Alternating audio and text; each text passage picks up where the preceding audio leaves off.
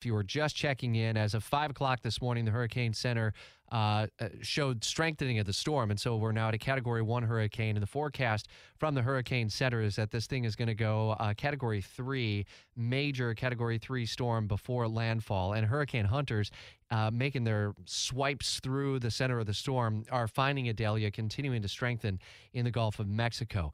Not much has changed in terms of the local impacts expected. Big wind event for the Northeast Florida area, and the likelihood of power outages, the length of power outages, and the extent of power outages to be determined based on, obviously, the storm factors that we feel throughout the day tomorrow. As live team coverage continues, WOKV's Blair Miller is following developments from Washington and how the government is preparing to step up and help out, Blair. And we understand that the president has been in contact with the governor's office or even Governor DeSantis in the last 24 hours?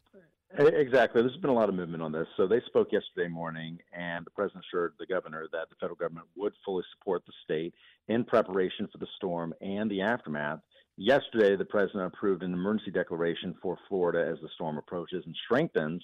FEMA's National Response Coordination Center has also now been fully activated to immediately support any requests for federal assistance. FEMA has already sent 2 incident management assistance teams to the state's Emergency Operations Center in Tallahassee, and then an additional team was sent to Atlanta. They'll be on standby to help with any of the areas that may be affected right away. Also, urban search and rescue teams have been activated from across the country. FEMA says it's closely coordinating Georgia and South Carolina and stands ready to provide support as needed from them as well. Also, the White House and FEMA urged anyone in the path of the storm to really take steps now to prepare. I know you guys have been hearing those warnings. Yeah, and, you know, when we think about the money that might need to be brought to bear following the storm, this note came up from our former colleague, Jamie Dupree, that the president is asking Congress just this week to approve $12 billion to help refill FEMA's disaster relief fund. FEMA was forecast to be out of emergency money by now, even before Idalia and the wildfires in Hawaii, whatever storm this happens to be. So I know Congress is out, but are they going to tackle that immediately upon their return?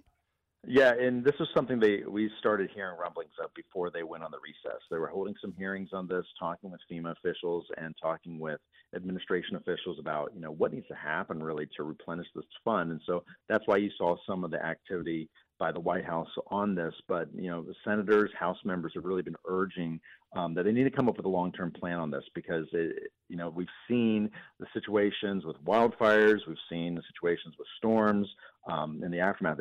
Some significant storms this year really has stretched FEMA already, and here we are now talking about some of the hurricanes out there, and certainly there are concerns about that, and that's what lawmakers are saying. We really need a long-term plan. We can't just have a Band-Aid just any time that these natural disasters are happening. Well, we've heard stories, countless stories from the state of Florida and even here at home in St. Johns County of people who are still going through the process of FEMA and the full disaster recovery. A year, almost to the day, since Ian last year, and we continue to see that lengthy process. So deploying the assets super fast on the front end, it's the back end of the funding that becomes laborious over time. Yeah, and the SBA, the Small Business Administration, has said the same thing. You know, they're saying, you know, it's one thing to help people instantly. And I remember being down there last year when FEMA was trying to get some resources out quickly. But the reality is the long-term help, that is a struggle for many folks, many businesses, to try to bounce back. And here we are a year later. Some of these people impacted a year ago are saying, look, I'm still waiting for help from then. And that's been another rub here from lawmakers that's saying the process just takes too long. And I think one FEMA official was saying in some cases they've had people waiting 2 years to get the help that they need. And some lawmakers are saying that's just unacceptable. There are typically we have you in every morning on Jacksonville's Morning News at 9:40, Blair, to talk about the campaign You Decide 2024.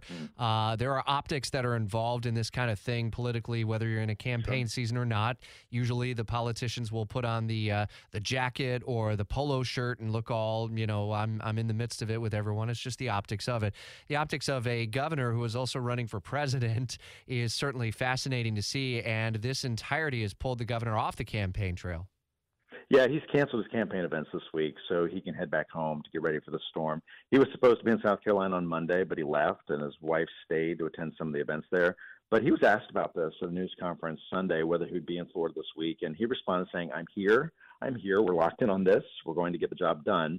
This is important so people can rest assured. That's what he said. So the White House also said that President Biden and DeSantis would be talking over the next few days. Yes, they spoke yesterday, but they'll be talking more as needed. So certainly a lot of optics on this, and it can impact what happens on the campaign trail after the storm passes and what kind of resources really for both sides of this, you know, from a federal government response for looking at from President Biden, but also Governor DeSantis and what happens at a local level. I mean, if they can put down the swords for a day, then you and I can put down the Michigan and Ohio State swords this fall, can't we? I don't think we're on the same page with that, Rich. I'm sorry, my friend. Oh, you're feeling sore after the last 2 years, huh? Nice, yeah.